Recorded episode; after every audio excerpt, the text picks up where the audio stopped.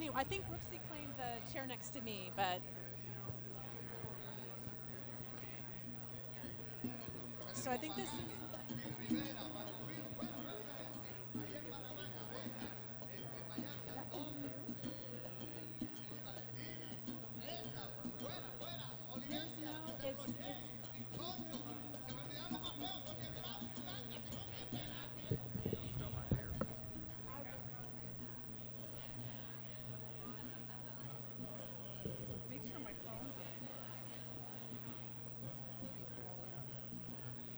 All right, I'm still gonna wear my sunglasses, but.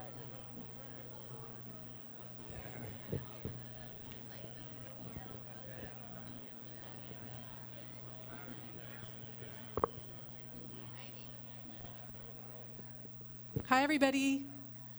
Thank you for coming. I'm going to uh, um, do a little introduction to the event and what we're all here for, and hopefully that will draw our last panelist out from wherever he went to. Uh, that's Stephen Jaycox. He's heard this before, but uh, but I just wanted to, while you guys get settled, um, I just wanted to uh, say welcome and introduce myself, and also just don't feel like you have to sit in your chair for the entire event. There, feel free to go back for wine, beer, and water. We have flat and sparkling. Uh, and then also, just again, I got really good um, prizes donated from Hornblower Cruises and Sacramento River Train. Each drink ticket you get equals a raffle ticket in the bowl, and we'll have a drawing at the end of the event. So. So I just wanted to introduce myself. My name is Vanessa Richardson. I'm just wearing sunglasses because it's, as you can tell, it's still a little sunny. But the organization is called California Groundbreakers, and it's a civic engagement organization. I'm filing for the 5013C nonprofit. And base, in short, the goal is to have events where cool people who are doing very cool, innovative things in Sacramento, in the Central Valley, basically the entire state eventually, come to talk about what they're doing, and they come to talk about them here in the Sacramento area at very cool venues like the Barn or the warehouse, uh, uh, artist warehouse loft in R Street, or a rooftop, or a lovely farm field near Winters. So basically, the the goal is to have the discussion in a venue that pertains to um, the place. And what better place to talk about the waterfront than this new outdoor venue, the barn, right by the river. So I, just briefly about me, the reason why I started this, I grew up here in Sacramento in Carmichael. I left at 18 thinking I'd never come back. I thought it was a cow town and I just never thought uh, I would ever be back here. But I did move back here a year ago. And uh, because there's, it has changed so in so many ways. And I've just met so many people like me who did move back, or they never left and they always had faith, or they moved here from the Bay Area or SoCal or out of state or out of country, and they're very interested in what's going on around them. They want to get connected and they want to get engaged. And there's a lot to get connected to and engage with because we are such a, a groundbreaker in terms of we're the capital, and so much uh, legislative action and policy comes out of the capital and shapes what's going on in other states and other parts of the world ag, high tech, um, the arts, education. There's so much. There's so much that's rich for discussion. And when I lived in San Francisco, I was um, a member of the Commonwealth Club. I don't know how many of you know that. It's kind of similar. They do a lot of events on any kind of topic. And I just figured it was time for Sacramento to have something like that as well. So we're starting at this is our third event. Last week we were also here at the barn. We had the um, a, a great panel on the craft beer scene. I just basically had a beer and let everyone do the work. And that is actually all the podcasts, all the all the panel discussions are going to be recorded and uploaded to californiagroundbreakers.org. That's the website. So, Caleb, I hope you are recording. All right.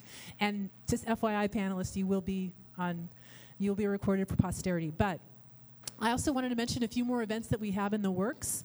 Uh, the next one is actually next week. I seem to be a, a masochist and I like to, you know, do an event every week. But this one's a very special one because it's the start of a series that um, I'm calling um, Policy in a Pint.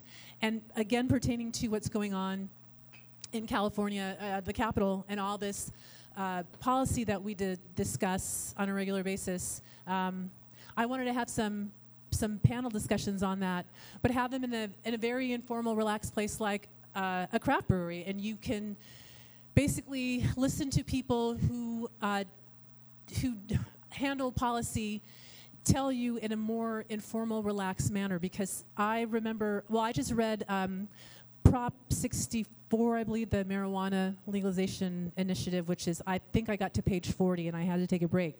There's so much of this that, you know, it's very important, but sometimes it's very dense and very there's so many acronyms and i just feel personally as a voter as a taxpayer as a resident i'd like to know what i'm voting on before i vote on it and i just feel this is a good way to to learn something about what's going on in the capitol and do it in a way that i can you know get engaged with. So we have policy in a pint starting next wednesday.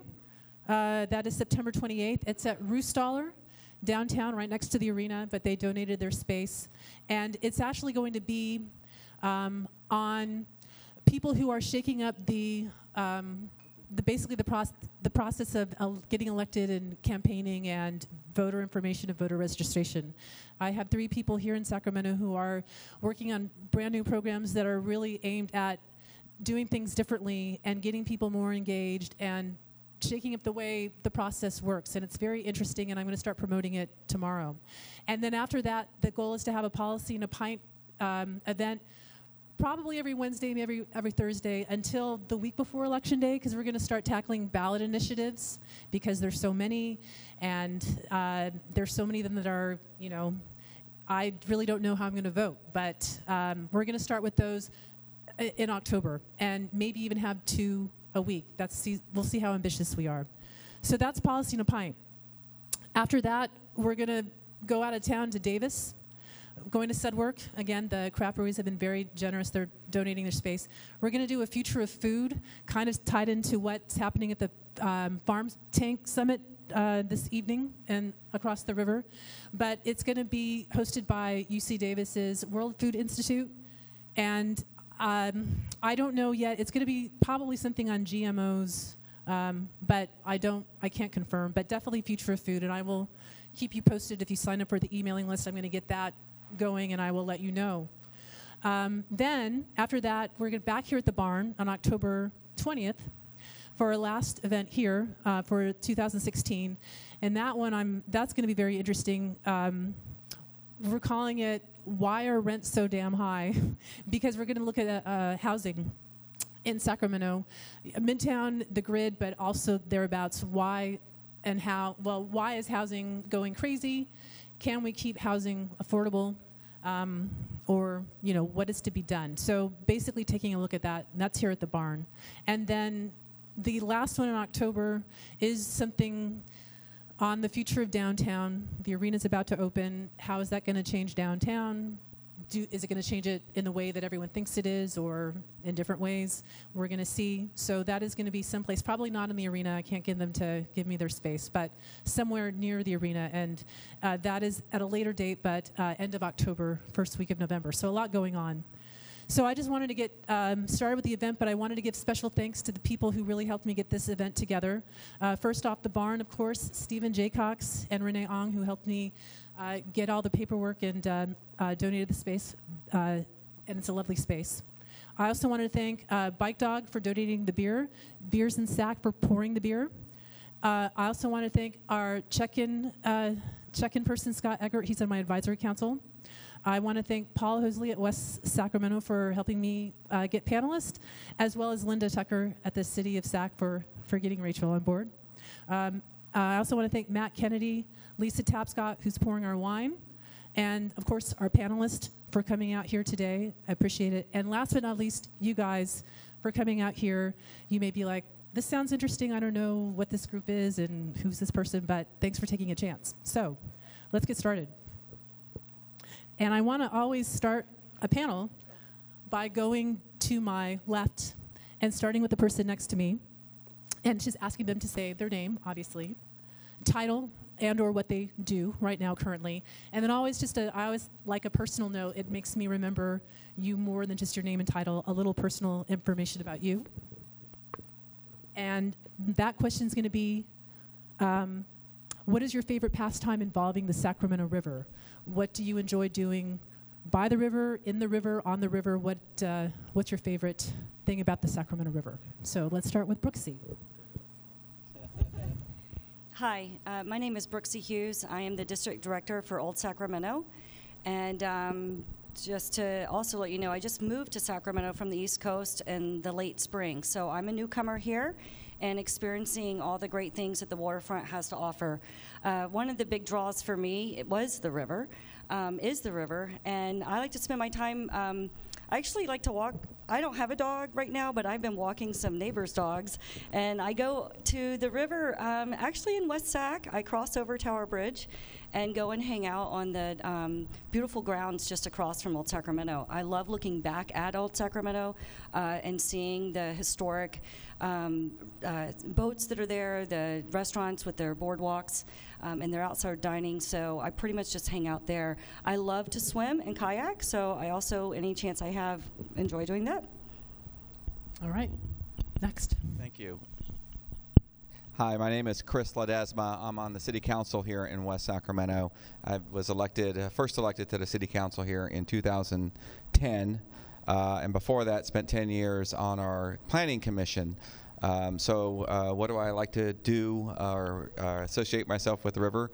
Uh, for the last 16 years, it's been helping to plan the river, helping to uh, look at development plans, helping to uh, helping the city staff uh, plan what you're sitting in today, which is a beautiful parkway, accessible parkway to the river. And lately, I like doing what we're doing tonight is having a beer on the river in this beautiful place. So, first of all, welcome to West Sacramento, and thank you for having hosting your events here. So, thank you. Good evening, everybody. My name is Jim Houpt. Uh, I'm involved in a group called Friends of the Sacramento River Parkway, a group that's been around since 1992, formed by former Mayor of Sacramento, Anne Rudin. Um, it has been a very long time in planning the Sacramento River Parkway, which is a multi-use trail on the levee that should go from Old Sacramento, or actually the Jibboom Street Bridge, all the way to the Freeport uh, Freeport Bridge. Um, part of it is done. Part of it is blocked off by private fences and gates that should never have been allowed. We've been working to get the public support to finish the parkway, and, and fortunately, things are going very well. Um, sometimes people think it hasn't been in the news. Is it dead again? It's only taken 40 some 40 plus years to get to this point. It actually isn't dead. Things are going very well right now. The city has acquired the first two recreation easements, sort of as a test of how to do that. We have support from the State Lands Commission to proceed uh, to get their assistance. Um, but ultimately, we do need a lot more money to make it happen. But I think more than ever before, we can say it will happen. A little bit about myself. I'm a semi retired attorney. My wife will tell you I'm failing miserably at the retired portion of that. Um, but this has been my passion since I semi retired in, in 2011. And uh, I work with a great group of people. Our group is about uh, close to 50 members. But then we also manage a second group called the Sacramento River Parkway Coalition, which is made up of groups and individuals who support our efforts. And we have about 600 members of the Sacramento River Parkway Coalition. And, and the coalition is the means by which we let people know when we have an opportunity to support the Parkway and get people out who do support it. And as we'll discuss tonight, we do have wonderful public support for the Parkway. And most of our job is just to educate people, not so much to convince people to support it, but to make them understand what it is. And when people do understand the Sacramento River Parkway, they do support it. And favorite pastime on the river? Favorite Oh, pastime? Well, of course, it's riding my bike by the river. Just checking. Hi, my name is Rachel Hazelwood. I work for the City of Sacramento in the Economic Development Department. I'm a senior project manager. I'm a senior project manager there. Um, I work a lot in the River District, and recently I've been spending some time on this part of the river.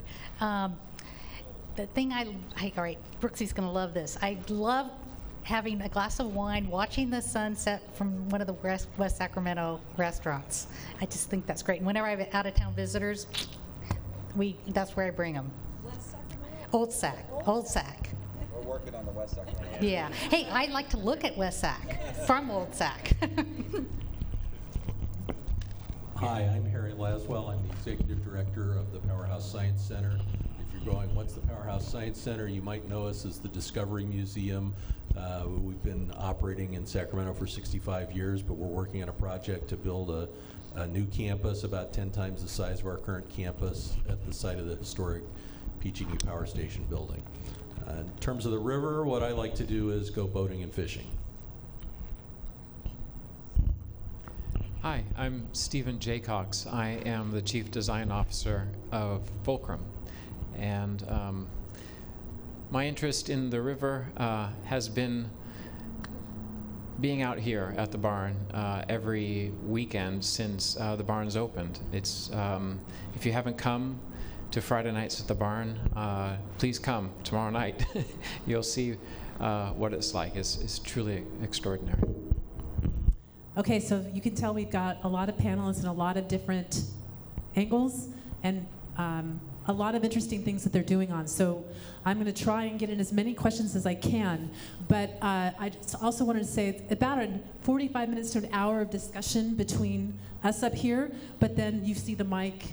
Um, there's a 30-minute Q&A time, so I'll let you know a couple minutes before when we'll start taking questions and just line up and uh, and uh, you can start asking a question that's succinct and brief, of course, because so much to discuss in so little time. But I, I kind of wanted to go down the line. I, I did have a starting question for each one of you, and I wanted to start with Rachel because I, um, what sparked the focus of this panel for me, other than just taking a boat ride uh, back in the summer and thinking, wow, this is so beautiful, you know, what why isn't there more? I think right around that same time, I read a, an op ed that our former mayor, Heather Fargo, between Anne Rudin and Kevin Johnson, wrote in June about the riverfront master plan that was done by the city of Sacramento, uh, I think with, with a buy in from West Sac. And it was done in 2003. And uh, I, did, I did read it, um, and it was very ambitious, had a great ideas. But that was back in 2003. And in her op ed, Heather asked, you know, what's happening? And, you know, there's so much that we could do. Let's get it started. So I wanted to ask Rachel, you know, with that master plan, where does it stand right now? Um, what's the city working on? Um, what is kind of on hold because of economic issues or other focuses? And um, are there plans to update that master plan or, or, or bring out a new one? Okay, that document, for those that don't know, was completed in 2003, and you're right, it was a joint effort of the city of Sacramento and West Sacramento, and there was a tremendous amount of outreach and a really active involvement of council members on both sides as well as staff. Um, it had came up with some really incredible concepts, and many of those concepts are valid today. Uh, the I, I would put in the probably not in the near future and probably not maybe in my lifetime category a couple of the projects in that plan. One of them was this very whimsical bike ped pathway that would go from uh, just south of the Tower Bridge and um, north of the Broadway Bridge. It was I, it, it was or north of the Pioneer Bridge. Probably not. It, the design of it probably wouldn't get past um, all of the regulators and, And- so forth.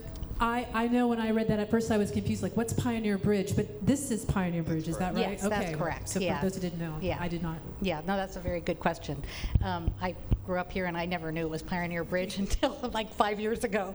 Um, so that one probably won't take place, as well as there's a, was also a bridge plan in, in connecting Richards Boulevard with West Sacramento. So those are two that are nobody's talking about today, and they probably they're not hot burner. But I think the amazing thing about that plan is how much is actually taken place or is in planning right now. I mean, that when I looked at the plan just to refresh myself, I was just absolutely stunned at how much has happened since those days. And one thing you have to remember is that plan was done in 2003 when the pre-recession euphoria. Remember, that's when uh, Ray Kerridge said we we want to have 50 cranes in the sky. So there was a sense that you know we were going to go, we were going to have just 40 story towers. Does anybody remember the Aura project? And yeah, so we had a lot of euphoria at that time. But even even saying that, and even considering the fact that the recession happened and that really took the wind out of Sacramento's sails, we really actually for the most part, stopped working on our riverfront at that point, and we're just dealing with essentials. Um, and then the second punch was, of course, the demise of redevelopment, which had funded a lot of these efforts. So there was a kind of a one-two punch.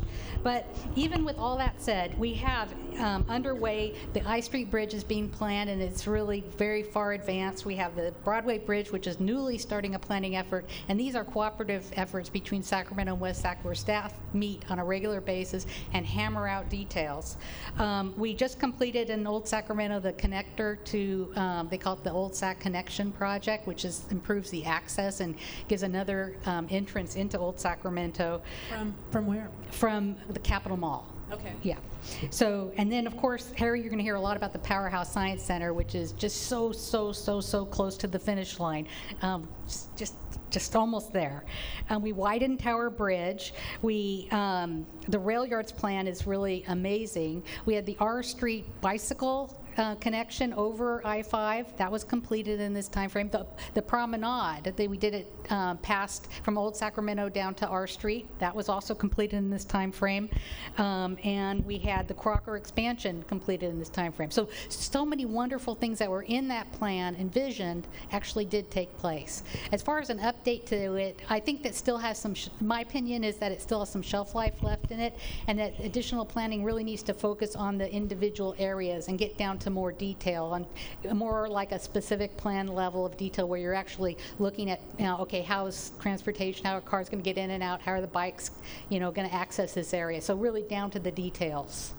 And then on the other side of the river, uh, Chris, what's going on in West Sac with that master plan or with a separate, separate plans? Yeah, well, i- i- i- and, and Rachel's exactly right. The, the plan was a terrific start, uh, blueprint to where we're going with the riverfront. I think it still does have shelf life and has given both sides a focus on what on the amenity, the great amenity that the river has. And in 2003, um, you got to remember West Sacramento was still just coming out of um, a, a time when it was starting to emerge as a as a regional city uh, on the move.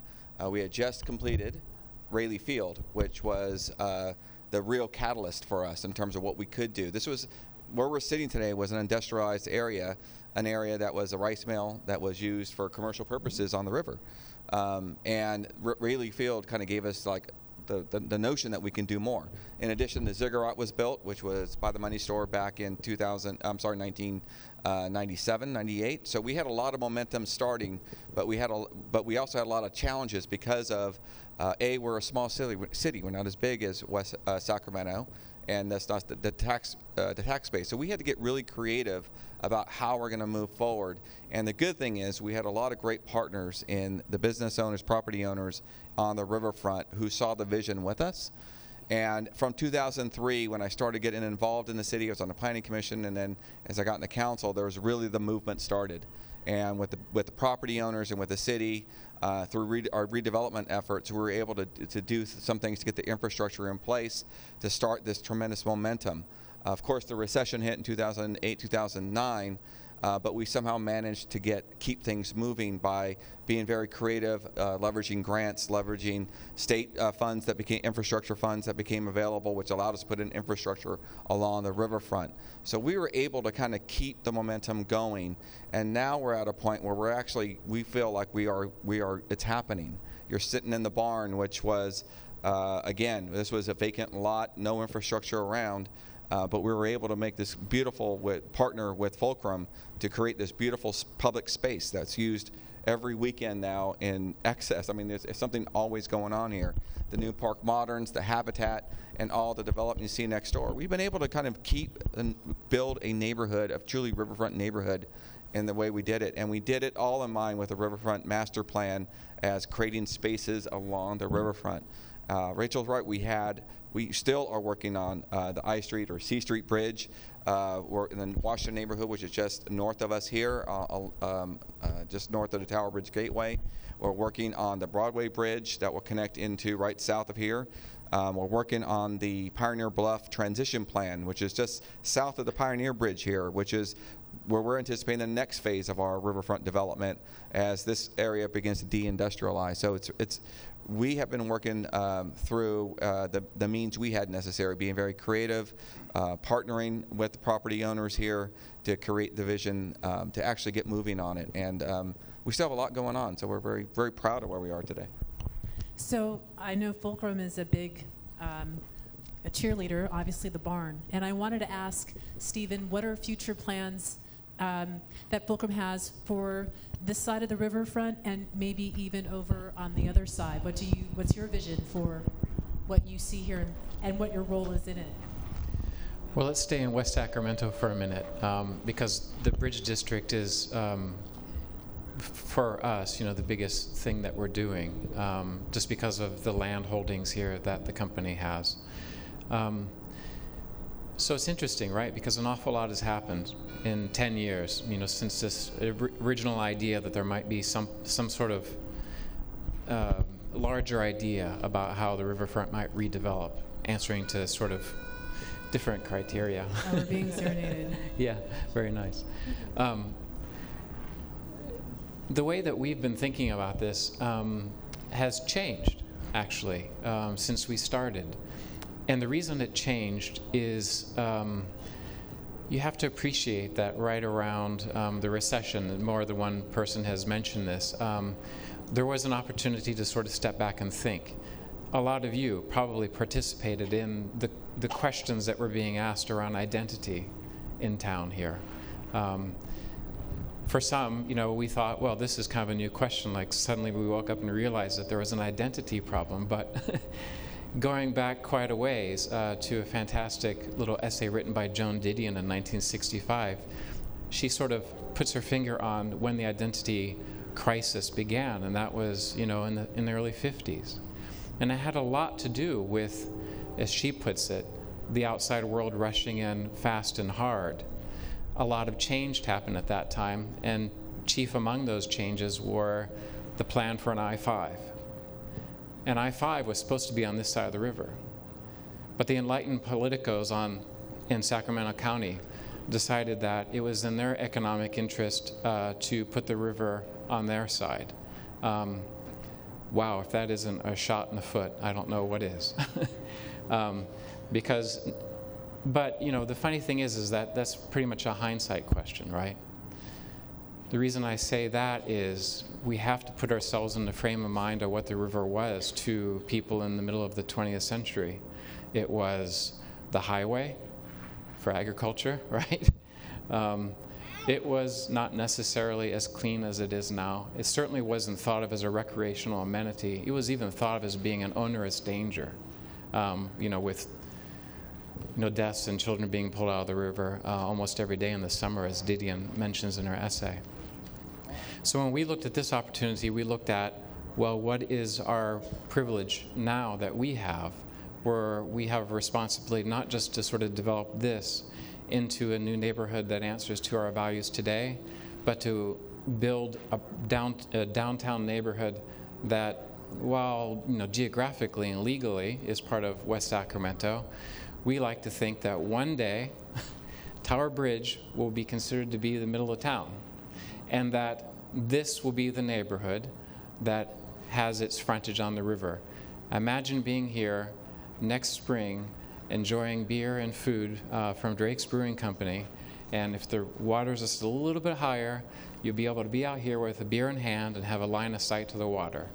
Uh, that can happen in a few other places in our in our area, um, and uh, but the character of those, it's fantastic because one is rooted in our past and one is rooted in our future. And I think that that, as a gesture, is really important to the identity question that we're actually working on and interpreting our relationship to the riverfront in a way that answers very specifically to our values today. And that is perfect for my next uh, question to you, Brooksie. Old Sacramento, you know, a mix of old and new and potential possibility. And I'm wondering, you know, like you said, you're you're new to town, and so you're seeing it really through very fresh eyes. And in your role as uh, director of Old Sacramento, because now it's part, it's under the downtown business Downtown Sacramento Downtown Partnership. Sacramento Partnership. Um, I guess what are you know I always ask what are your hopes and dreams like when you walk around what do you see especially since you're coming from um, you know New York which redid its waterfront and Boston has uh, you know so much there. What do you see um, and, and I guess what are you working on now to to turn that into you know vision into reality? What's what's going on right now with you Well, uh, like you said, I'm, I'm new, um, but I'm not new to riverfront redevelopments and projects along those lines. My background is festivals and activation of public space. So for me, when I look at this, I see a, tremendous asset that can be activated on both sides of the river. And I just want to comment on what you just said about the Tower Bridge becoming the center of town. And one of the things that when I one of my first, uh, I guess, uh, feelings about Old Sacramento was that you have Old Sacramento, but it's not just that. This is the historic riverfront for Sacramento, and that is all of Sacramento. That is whether you are in East Sacramento or West Sacramento, or, um, and I'm sorry, I'm still getting to know in the neighborhoods, uh, other areas. Uh, that this is an asset that is the historical center point. So to be able to see that as the new center of development and activation would be truly a great thing, I think. Um, there are so many assets that already exist. And so, you know, in terms of plans, uh, that's something we're talking about. You know, one of the things that I've gotten involved with at the onset was we are in the process of having the boardwalk uh, renovated due to an ADA uh, issue. So don't want to be clear, it's not part of the riverfront plan from 2003, but it is an opportunity to implement some of the things from that. So we've been trying to champion basics. So as a user, basics are access to, believe it or not, water. When you're on water, it doesn't mean you have access to water. Uh, access to power on the correct side of the, of the train tracks. You know, if we're going to activate our waterfront as we're seeing West Sac do some things just across the way uh, with some of the off the grid events and things, we need to be able to provide the infrastructure to host the future producers and promoters that are going to come and bring all of those great new things.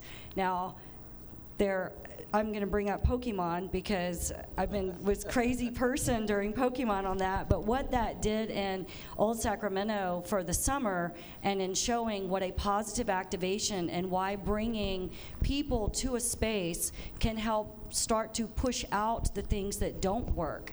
Um, and it's not happening because we've brought in a big police force or we have extra security, but simply by activating the riverfront with more positive, ongoing activities like what you're doing here at the barn will help to diffuse some of the things that we have challenges with every day. So, and that was something that came to us, and we literally had, you know, 2,000 people still at midnight walking around the boardwalk. It was really pretty outrageous if you didn't see it.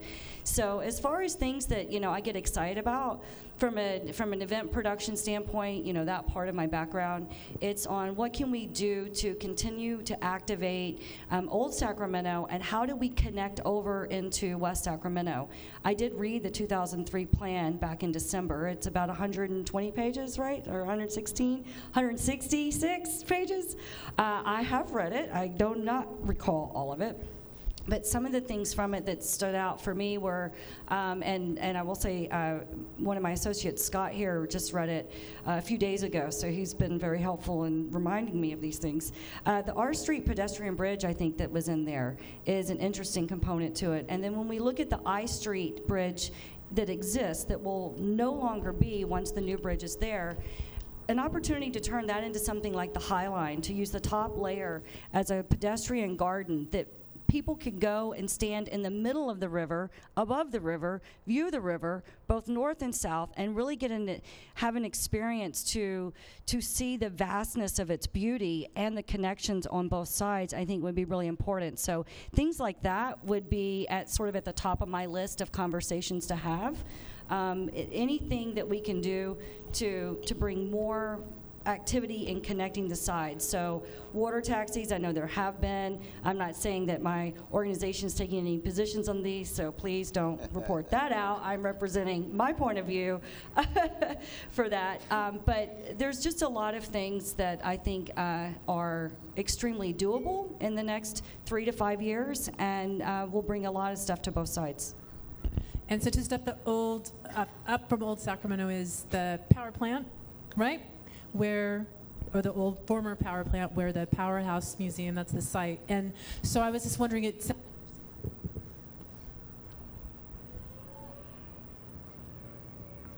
got it. How about, okay. You're so close. You're so close. What's holding you back? Uh, what's the next steps to get things done? And um, yeah, where are you at with it? Well, what's holding us back is the same thing that's holding back all of these projects. It's money. You know, if, if redevelopment still existed, the Powerhouse Science Center would be open already. If, if earmarks in Congress still existed, the Powerhouse Science Center would be open already. Um, we started, my predecessors in the organization started work planning this, um, the, the next step for the Discovery Museum over 10 years ago. Um, we signed a lease with the city for the Powerhouse site in 2011. We've done, you know, all the heavy lifting, all the entitlements, the historic preservation work, the CEQA work, the, you know, remediation of a tiny seasonal wetland that the city inadvertently created on the site. You know, we've dealt with our elderberry bark beetle bush mitigation, um, and we're in the process of completing our construction drawings for the, the first phase of development of the site. Uh, the first phase of development is going to be the restoration of the historic building and the construction of a small um, entrance pavilion, a small new building adjacent to it, and then uh, some rehabilitation of the landscaping on the site, and of course, the always necessary parking since we don't have good public transportation to that part of the city. It's a $41 million project. We've got about 28 million of that 41 already committed, and our challenge right now is between now and March to find the other 13 million. Um, the, the project is uh, a great example of a public-private partnership. Uh, the state of California, the city of Sacramento, uh, Sacramento County, um, SMUD, Aerojet, uh, Pacific Gas and Electric, and dozens of other corporations are um, investors and, and supporters of the project. Um, and we're looking to the business community and the private donor community to help us get this thing across the finish line. If we can get the financing solved, we'll break ground in second quarter and be open about 21 months after whenever we break ground. Um, it's from a, you know, I, I got involved in it from the science education perspective, but if you think about the activation of the riverfront and the impact on tourism, uh, we're taking a piece of the river that's been an industrial site for over 100 years that has had nothing going on on it for 60 years since the, the power station closed, has really never been open to the public. Um, the first phase of development will bring about a quarter of a million visitors a year to that part of the waterfront. Um, beyond the Powerhouse Science Center itself, we're going to take over the operation of Matsui Park, a, a little pocket park the city built back when they did the water intake that nobody goes to because there's really no reason to go to. It's just this little patch of park. Although it is a place where you can see the water from the park. Um, but that's going to be integrated into our campus, and we'll manage the programming there and use that. And and you know what we're trying to do, when I look at it from the point of view of our institution, it's a it's a change to our organization, uh, very comparable to the evolution that the Crocker's gone through over the past 10 years. So it's um, a, a huge change for us and a huge additional resource for the city. So, Harry, I have to admit, I have not been to the current powerhouse science. I haven't been to the current center, which is off of Arden. Is that right, or where is it? It's um, off of uh, Auburn Boulevard, Off- off of just east Auburn. of Watt. So, I guess my question would be, when you move when you move into this building, besides just being by the river, will you have exhibits, or will the museum tie into the to the river in terms of the science of the river or ecology? Um, I think I read that it's going to be our version of the exploratorium, but just more specifically, what you see the museum offering to people. Sure. So one of the major themes that we'll be working with in the initial set of exhibits is all around sustainability. So there's actually going to be a large gallery, probably about 4,000 square feet, that deals with water. The, all the issues of water, the importance of water to preservation of the ecosystem, uh, how nature needs, you know, how animals use water, how humans use water, how the water system in California works. There will be another gallery, which is a, a, a nature education center that really targets our youngest visitors. And that's all going to be focused on the ecology of the Sierra Nevada to San Francisco Bay, right? So what kind of flora and fauna do you see in those regions when you when you get out in nature? Um, uh, you know, we're we're um, planning to do a nature trail along the bikeway. Today, the the bike path is the thing. You you know that part of the river you you bike past as fast as you can. Um, you know, we want to make that a place where people. You know, the bike bicyclists will probably hate us, but where people might want to actually take a walk and stop and look around, there's still a lot of residual nature on the levee, and if you get up into Tiscornia Park, there's more. And then um, a lot of you probably don't know, but you've seen that, that thing the city built out in the middle of the river, the water intake. You can actually walk out there almost any day of the week. Um, you don't have to, to uh, have a boat or wait for some, you know wait for the uh, I Street Bridge upper deck to get done. You can walk out there today and stand in the middle of the river. So we're going to put interpretive exhibits on the walkway that's around the water intake plant about things that are going on in the river. You know, the bat colony that's in the I Street Bridge, the salmon migration. So nature's a big part of what we're doing. Okay, great.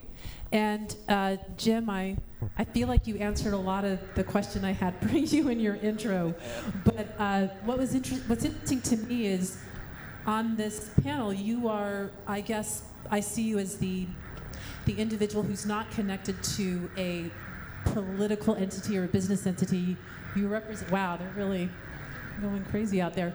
Um, an individual a group of individuals who are uh, doing the, the parkway. So I guess I was just curious about how you approach that, um, what your efforts are, I guess, in terms of right now and using the, the power of the collective individual to go to the um, higher ups in and business and government to, to get what you want to get. Does that make sense? Like, It makes sense. Okay.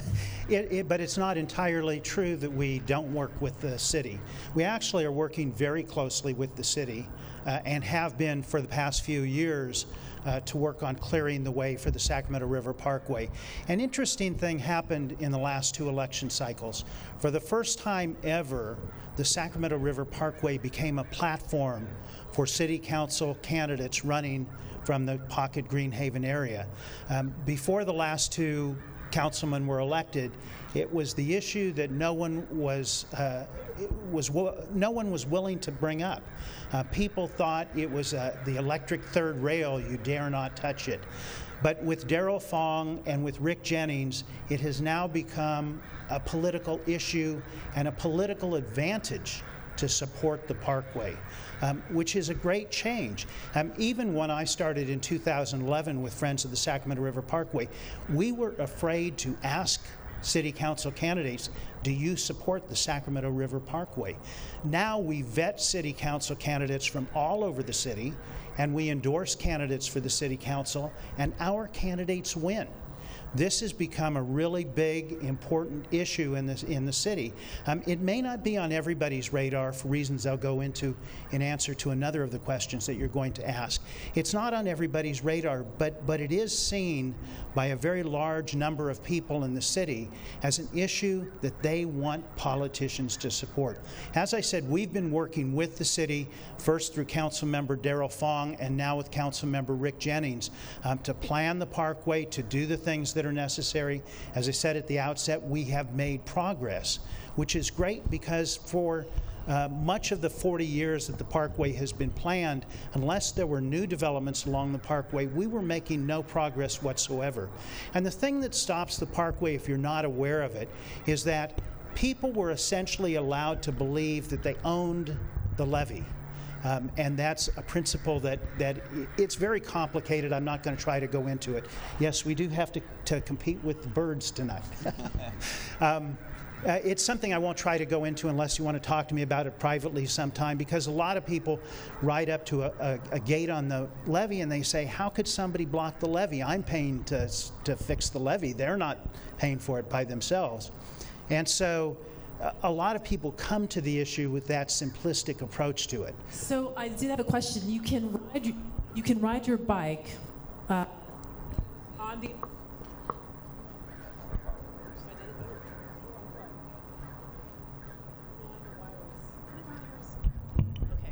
You ride your bike on the American River Parkway, and you can go all the way to where? And where does that first gate appear as you're biking south? So from Old Sacramento, you can go to um, the Le Rivage Hotel, as it was originally called, the Westin Hotel, or a lot of people know it only as Scott's Seafood. And from there, you have to jump off the levee for a mile and ride on Riverside Boulevard, where you can jump up on the levee for another half mile, jump off the levee again. You can try to cross the pocket if you know how to do it, or ride along Riverside Boulevard and Pocket Road for three and a half miles. And then there is a final two mile section where you can ride to the uh, that big water intake that's south of town, where there's a huge, unusual looking tank. And then you can ride across Freeport Boulevard into the Conlin Sports Complex. But the plans are to continue the trail at least to the Freeport Bridge. Um, so we have we have at least two sections that are blocked by what are essentially nine private fences and gates on the river now. One of which really is not does not effectively is between two fences and gates, so you don't actually ride up to it. Okay, and then on this side of the river, what are plans, um, current, uh, future, long-term future for having a similar parkway? Well, there's two points I want to uh, leverage, Jim. You brought up a couple of good points I want to bring up, uh, and that is your, your assessment on how electeds have to pay attention to what's happening, not along the parkway, but I read that as code for you got to pay attention to amenities along the river. I, and, and on this point, I, I think uh, to a certain degree the times are in, and a little bit of uh, dem- demography is destiny. I think today's generation expects to have access to riverfront amenities. They expect to have uh, civic public spaces that way they can gather. It's just where we are today. It wasn't like that uh, when I, I think we craved it when I was growing up on the Sacramento side, uh, in the pocket area you're talking about. Uh, I came over here in the early 90s, where my wife has lived in uh, her whole life. Um, and have grown to love it. So I think electeds today have to pay attention for a number of reasons, not just amenities. It's where the urban core is, where work jobs are. So we have to pay attention to bridges for reasons to get access. Commerce goes both ways, and one of the points that I want to br- bring up is that yes, we're West Sac and we, we, we are very proud of what we do, but we also know we're a part of the fabric of the region. So I go into uh, downtown Sacramento and eat at Mulvaney. I don't live up my dollars here. We're part of that.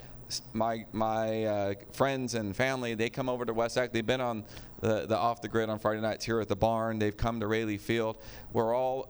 I think that's one of the important things that you're you're advocating, which is to me very admirable. And I think electeds have to pay attention to it because people care about that. They need. It makes us pay attention to things like the streetcar which is going to be another way that we can get around in the urban core. Um, again, access to the river, access to downtown amenities and our workplaces. This, on on the bikeway, on the bikes and, and hiking paths. Again, that's that's totally a, to my mind, uh, a, a, a result of where we are at generational times. Um, the, you know, I always bring this up when you read, uh, as I did a year ago, I think it was, that Ford was actually looking at ways on how to not, uh, how to make money not selling cars.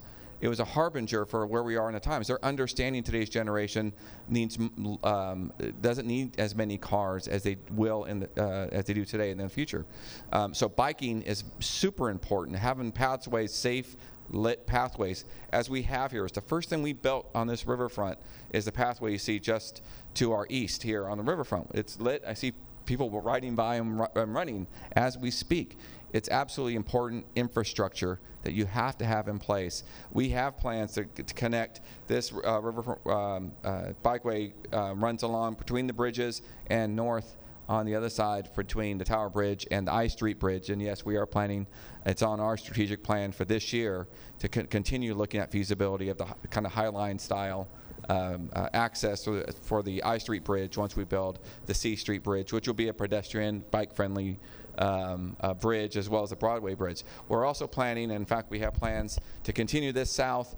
Uh, we built the McGowan Bridge just south of here, which opened up access, safe access to the Southport area, which is our suburban area, which is where I live. Uh, just south, it's as a crow flies, it's only a mile and a half and all of a sudden I'm biking here on the weekends to come to the barn or come to events at Raley Field or, or off the grid, which happens on the Riverwalk.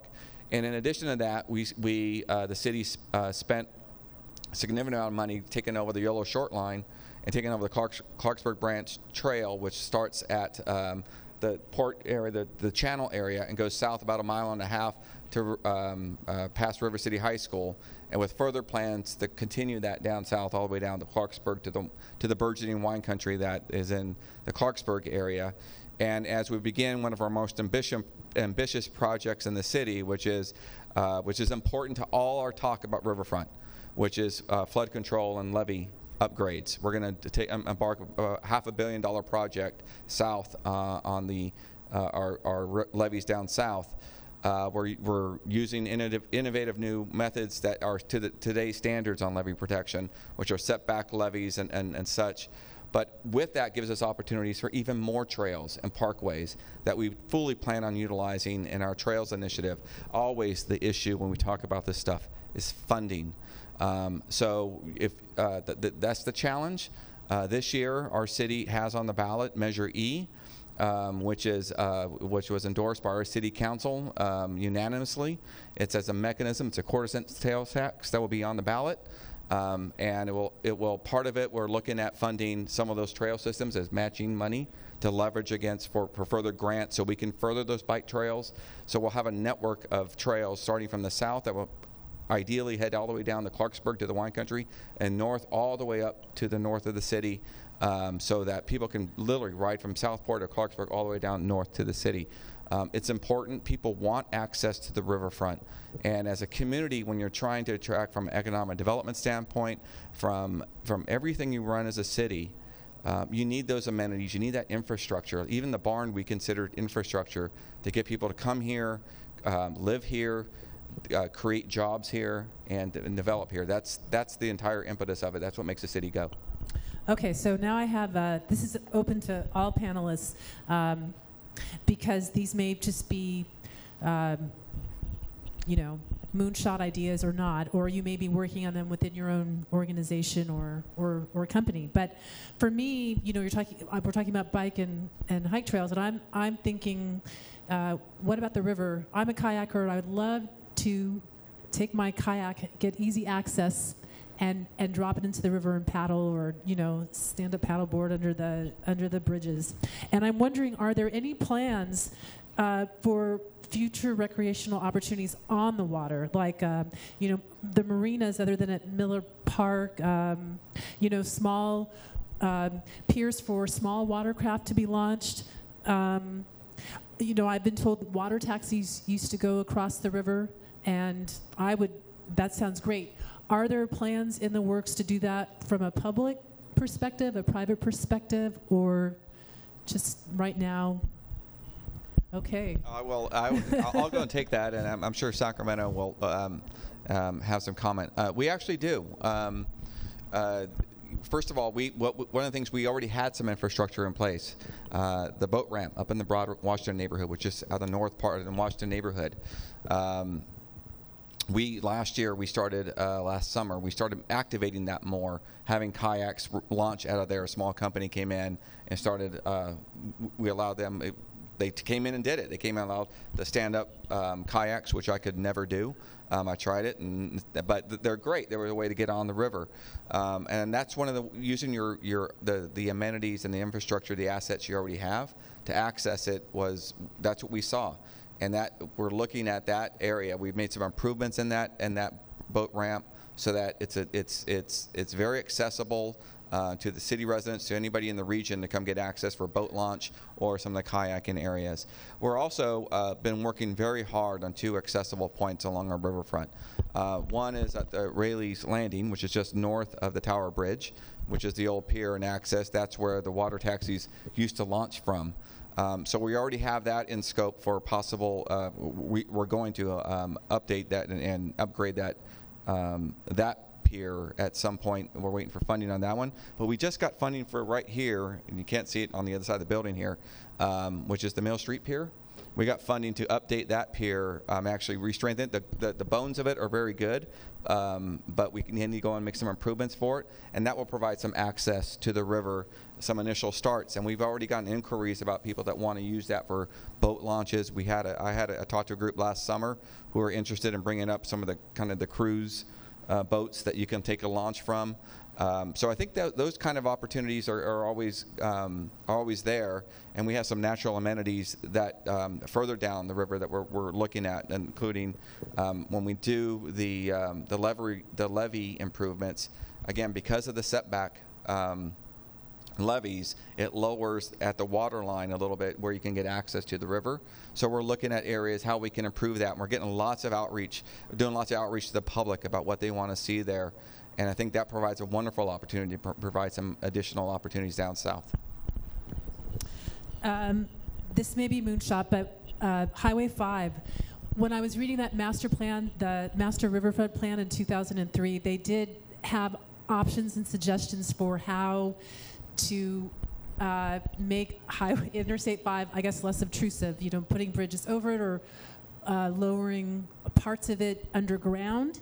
And I I know, um, I remember San Francisco before and after the Embarcadero Freeway, right? The, the earthquake kind of took that apart, but now it's the Embarcadero and people go. So I don't want to assume it's going to take an earthquake to, you know, um, improve the, the Interstate 5. But are there any plans, or are there any options for literally bridging over or under Highway 5 so that people have more access to the river that way? You know, or is that just, you know, a pipe dream?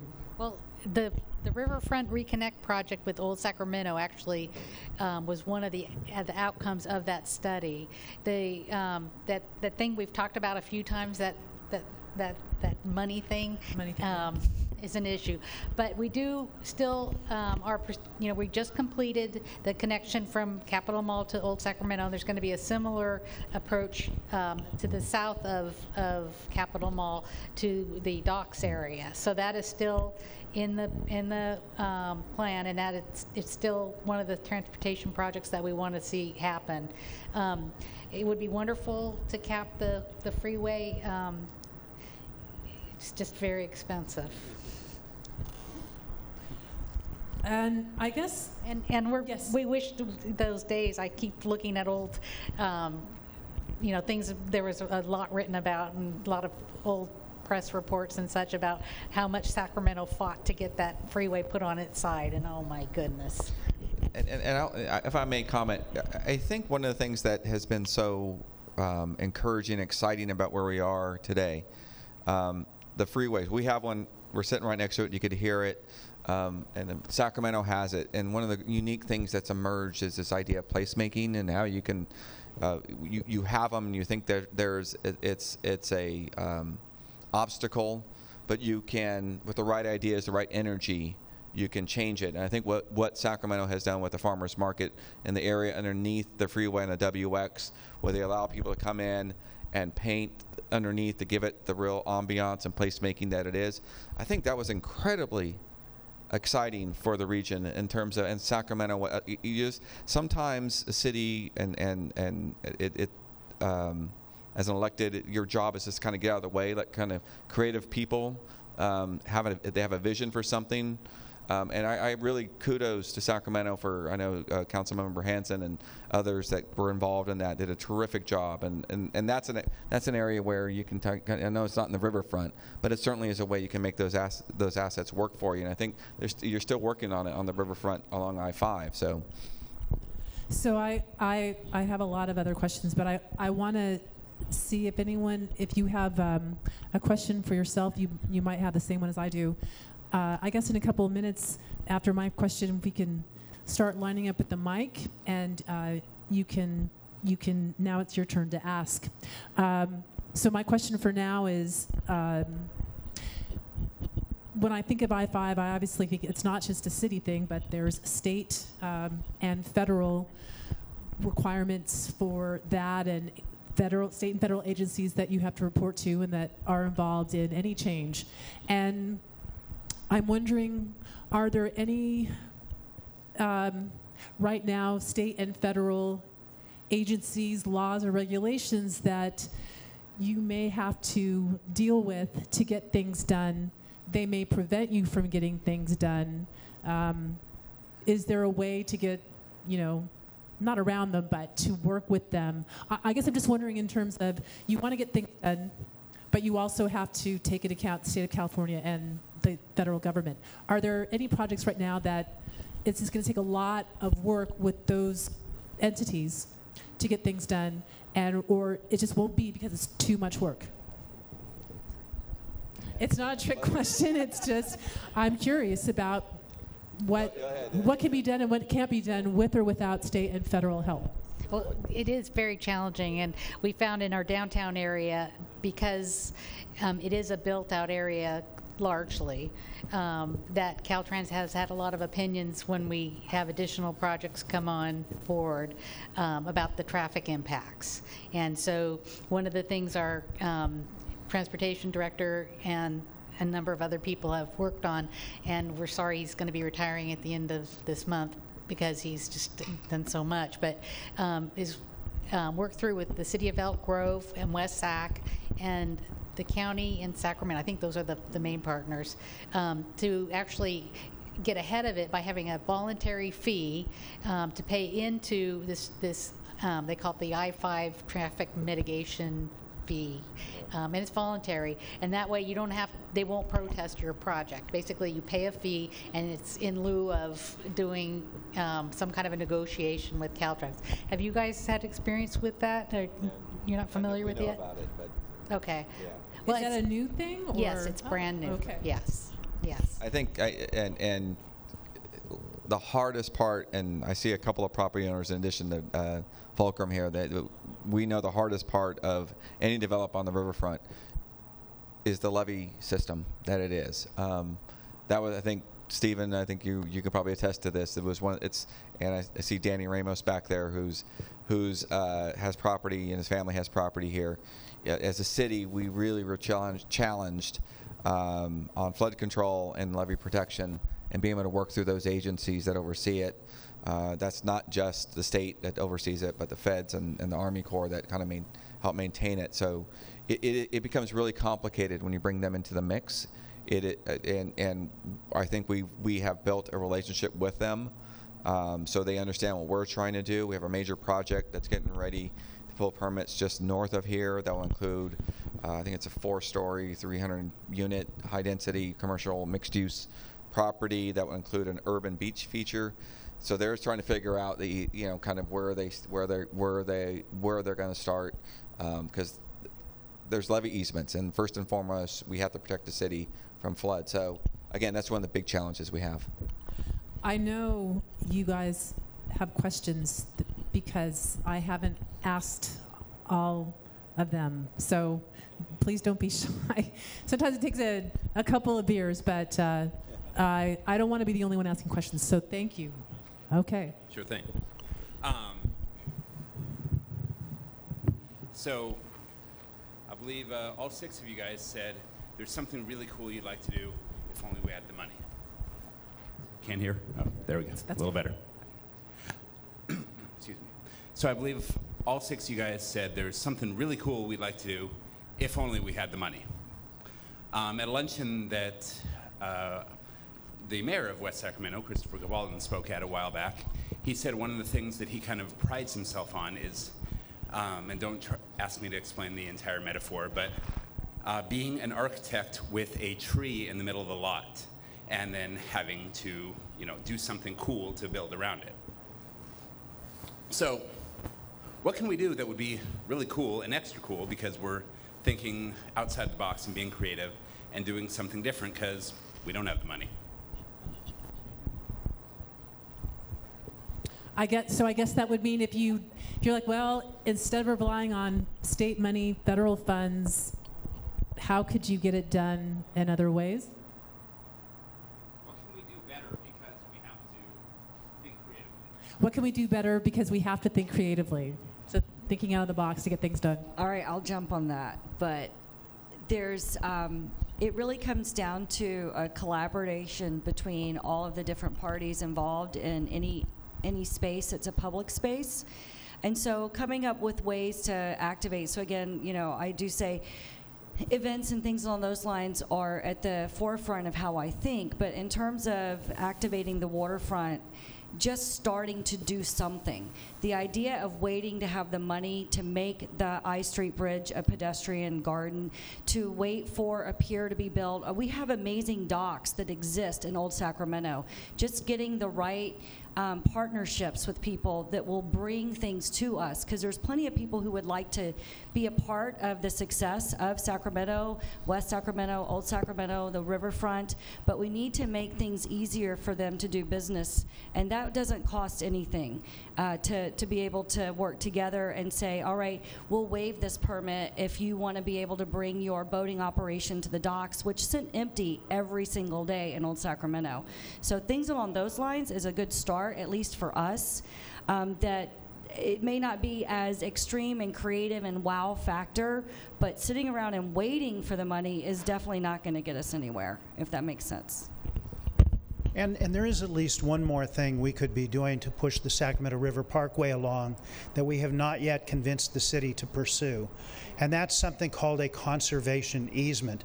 Right now, the city is focused only on buying recreation easements from those people who believe they own the, who believe they own the levee. Um, a conservation easement is a way a property owner can donate an easement to the city, get a tax benefit from it, an immediate tax benefit uh, in terms of their income tax, and also a long-term benefit in terms of property taxes. And that's yet th- that is uh, uh, that's something we have not yet pursued. It's something we've talked to the city about.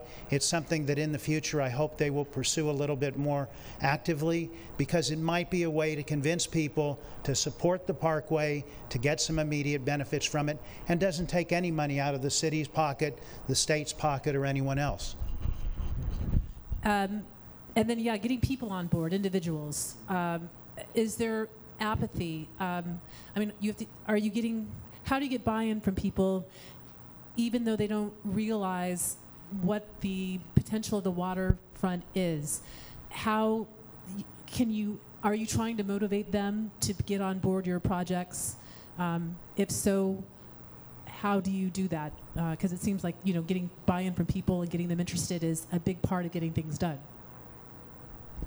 I, I can take that from the standpoint of the Sacramento River Parkway. One of the things that we do is to appear at a lot of public events with our booth and talk to people. When we're in the Pocket Greenhaven area, people are all in favor of us. The 40,000 people who live there know what the Sacramento River Parkway is. They know the challenges we have now where parts of the levee are blocked off. One of the funny things that happens is when we appear in Carmichael and those areas, and we say to people, Do you know about the Sacramento River Parkway? And they say, Yeah, I write it every day. And we go, No, you're talking about the American River Parkway. There is also a Sacramento River Parkway. And, and the Sacramento River Parkway is important to you because, first, the American River Parkway is being loved to death. And some of our strongest supporters are people who support the American River Parkway and recognize that we need to give people an alternative so that we don't overuse the American River Parkway. And one of the great one of the, the great advantages to the Sacramento River Parkway is something called the Great California Delta Trail. If you ride on the portions of the parkway now, you'll see a sign that says Sacramento River Parkway, and below it, a sign that says Great California Delta Trail. The Great California Delta Trail is provided for by state statute. The Delta Protection Commission is supposed to be planning it, and they are working on it. And the Sacramento River Parkway on our side of the river is the first link in a trail that will go from Sacramento to the 500 miles of the San Francisco Bay Trail. The day will come when you could ride a bike or run if you're so inclined or walk if you're so inclined from Sacramento to the city of San Francisco entirely on bike trails or multi-use trails. And uh, and, and once the, the the bike trail is done on the rest of the Bay Bridge all you could ride all the way into the city of San Francisco. Um, and it's something that a lot of bicyclists can do. It's 90 miles and a lot of people in a day will ride a Century, which is a 100 mile bike ride, and it's almost entirely flat, so it's a fairly easy ride. So, telling people that we need this alternative and telling them that the advantage of the Sacramento River Parkway is that it's the first link in the Great California Delta Trail or the, the, the uh, Clarksburg branch line, which is also part of the Great California Delta Trail on this side of the river, that excites people. That gets people to back us. That gets most of what we need to do in a lot of Sacramento is not to convince people they need to support the parkway because they will. It's to tell, it's to educate them as to why it's a great benefit to them to have it completed. And before I take the next question, I just want to let you know that I saw on the liquor license that I got for tonight, it's good until 8 p.m. So uh, Beers and Sack recommended that I give last call at 7:45. They will be serving until 8. Unfortunately, no later. So, okay. Question from the audience.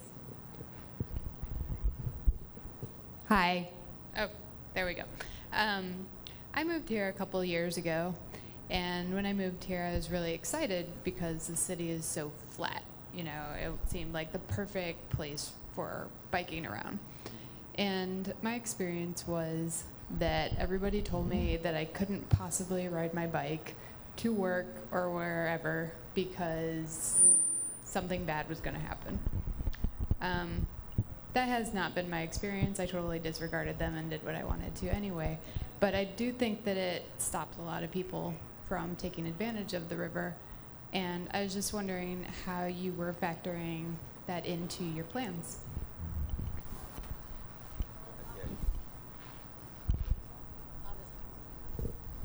Uh, I'll just uh, uh, go ahead and you know we we've put on uh, we put out um, a pretty ambitious, ambitious bike and pedestrian master plan last year, um, and we really looked at some of the issues you brought up, and a lot of it was getting past the mental hurdle that somehow your your life is in danger when you the minute you set your two wheels on a a, a, a, a, a road of any type.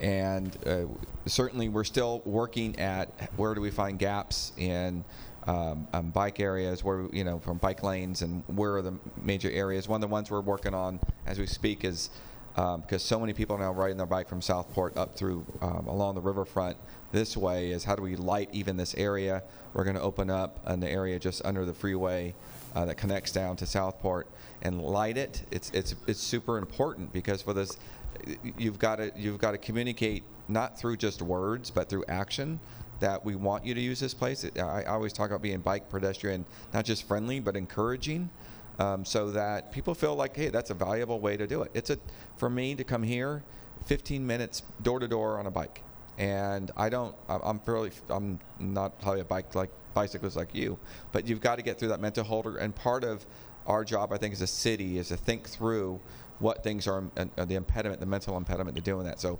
lighting, good lanes, making sure it's well marked, um, and that we support it as a city, right? Because a lot of motorists are still thinking they own the road. No, we're sharing the road. It's it's infrastructure for both ways. So I think you make a great point. Is that you've got to you've you've got to push that outward as well.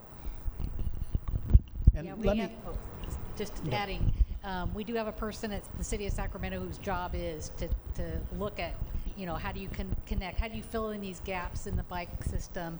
How do you, uh, make it safer? And this is, that she, she actually, her, her job is active transportation, um, and that's what she does all day long. So we do have a lot of people looking at, you know, how do we fund these improvements if there's gaps, what grants are available. We have a team of people who are very aggressive about applying for grants, and we've been pretty successful. Um, so we're just going to keep at it.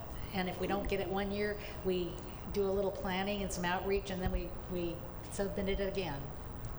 And one thing about the Sacramento River Parkway that's really critical is that it is part of the biking uh, of, of a biking stru- infrastructure that we need in the Sacramento area. One of the one of the things that happened recently that really pleases me is that the bicycle master plan designates the American River Parkway and the Sacramento River Parkway as backbones of a low stress bicycle network in the area. Um, a great thing about a parkway like the American River Parkway and the Sacramento River Parkway is that you get people off city streets. There, is a there are a large number of people who will not ride on city streets. They're not as bold as you are. They're afraid of traffic. And if you can, what's that? if you can get a, a bike trail that allows them separation, complete separation from traffic, a lot more people will commute. And really, it's critical that we get people commuting on bicycles. It does not take a large number of cars to be removed from a freeway to really make the freeway a lot easier to drive. So it's in everybody's advantage to get people onto bicycles. You don't have to get rid of half of the cars on I 5 to see a marked improvement. And so, even if you will never be able to ride a bike on your way into work, you should see the value of finishing a, a, parkway, a bike trail that gets people off city streets and encourages them to ride into work. And, it has to be in your line of thought as, as policymakers. And I see our my colleague Mayor Pro Tem Bab Sandeen in the back. Um, she knows we just had a, a, a general plan policy meeting last night, and in it we we were very adamant about having complete streets where you look at we had bikes in mind. We built the mcgowan bridge we had bikes in mind. And as rachel knows we're talking about a broadway bridge and the c street bridge. We have bikes in mind. You have to you, and you can't compromise that you have to have that access. So super important as, as kind of having that accessibility to riverfront and to uh, get encourage bicyclists. All right, next question. I guess that's you. First of all, thanks for uh, donating your time tonight, and this is a beautiful venue. So good job, Steve. My uh, my question is uh, ar- again related to funding. I'm curious to know your opinion of public-private partnerships. What you think some of the challenges challenges are, what you think some of the benefits are, whether you think there is room for that in the development that you're trying to create here. Well, I would say a definitive yes. They're wonderful. I mean, case in point, look across the river at that building that's going to be opening any day, the uh, Golden One Arena. Public private partnership, unprecedented in this area. Um, we do them on much smaller scale. I would call the um, Powerhouse Science Center a public private partnership. Um, we do them they're very common. We got very comfortable with them during the days of redevelopment, and we still are. The um, the King's entity is um, developing some uh, sites that they have control of now, and we'll have a lot to say about the old the old arena site out in Natoma. So um, I, I anticipate there's going to be a tremendous involvement of the city on that site as well.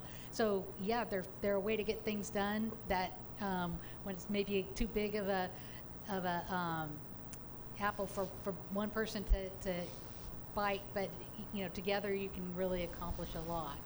So absolutely. I yeah I'd agree 100%. Um, we would not be where we are literally without a public-private partnership. Um, the city of West Sacramento uh, committed about 2.6 million to this facility here because we saw it as critical infrastructure to activate the riverfront and with our partner and you got to have good partners and, and we have with Fulcrum um, with with Stephen and, and Mark Friedman who also had the development here um, to the west um, it is critical you you can't you have to have good partners that see the vision that you see and, and even have their own vision and, and allow them to do something like this if it means for us the activation of a waterfront to kind of make the the the riverfront more accessible because that's what we want in the end. And I think um, that's one example. We also leveraged our partners in the post redevelopment era. How are we going to continue to fund this? Again, we're only a population of 50,000 people, not a large tax base to draw from. And how are we going to get through redevelopment? We, we tapped our partners here to figure out strategies. Um, when the midst of we were fighting with the state, how we, don't don't kill redevelopment. On the other hand, we were having a task force, which I chaired uh, with Mayor Cabaldon and, and, and, private partners, looking at ways we're going to create uh, funding mechanisms for this. And one of the ways was we looked at ways to enhance infra- the little known infrastructure financing districts, which we, we work with our state partners to make changes to. And we'll be the, one of the first cities, I think, if not the first, uh, to implement an enhanced infrastructure financing district where we're sitting. because it will allow us again to, to, to, to find a funding mechanism for future improvements we'll need. And that, that will happen here because of the public-private partnership we had back in 2011, 2012. So again, they're, they're super important. And from the private side of the partnership, Stephen, like from Fulcrum's point of view, is that is that the future for um, real estate developers like your company to be doing things, um, especially along the waterfront? And how do you make it work for you? Well, it opens up an opportunity to approach projects in a much more collaborative way. And I said a few when I spoke earlier um, that our thoughts about how this area was going to sort of play out are very, very different uh, now than they were when we started. And a lot of it has to do with the exposure to the collaboration with the city, um, their interests, their vision for this. Um, just as an aside, I'll sort of state this as a counterpoint. You know, um, urban infill uh, developments, urban infill projects, you know, this is, um, a lot of cities are experimenting with this. Um, 50, if not 100 of the cities are sort of going through what we're going through now, trying to figure out how to move tax base back into the urban cores where it's more um, efficient. Um, and there's always this sort of uh, first step, which is okay, from a city point of view, let's declare what our expectations are in terms of density and all of this so that we can rationalize the infrastructure that we're going to put in. Um, and almost always, what those initial plans are, if you like look at them with X-ray goggles, what you see are uh, the words really clearly in invisible ink. This cannot be suburbia, meaning that the the the codes that you see are. It's got to be zero lot line. The buildings have to be this tall. The density has to be this. Okay, so that's sort of like a playbook, the codes that we work with. And, you know, when we first started uh, developing here, it was very much that. We were interpreting it quite literally. We were trying to puzzle out how to achieve that. And then we said, well, wait a minute. If we follow this course of action, we are actually going to be building a city that's not ours, right? We're going to be building somebody else's city if we follow this playbook. And so we started an open conversation with the city of West Sacramento. And it's not that we've actually changed the rules, it's just that um, we're talking about them with different vocabulary, which allows us different approaches. Meaning that uh, if you take this exa- the example of this neighborhood here and how it's building out in sort of concentric rings, one of the things that became really important to us was to declare openly that every residential unit must have a meaningful relationship to the outdoors. That actually has a consequence to how a building and how you know lays out on on a site. Um, had we not had willing partners with the city to sort of who could sort of meet that conversation not just at the same level of sophistication that we are at, but at a greater level of sophistication so that there was room for both of us to sort of explore and learn, we'd be building someone else's city today.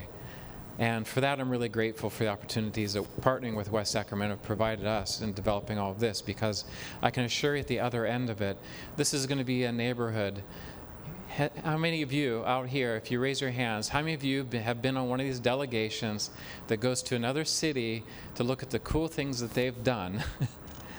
to say, well, okay, we, we're going to bring that back and reverse engineer it.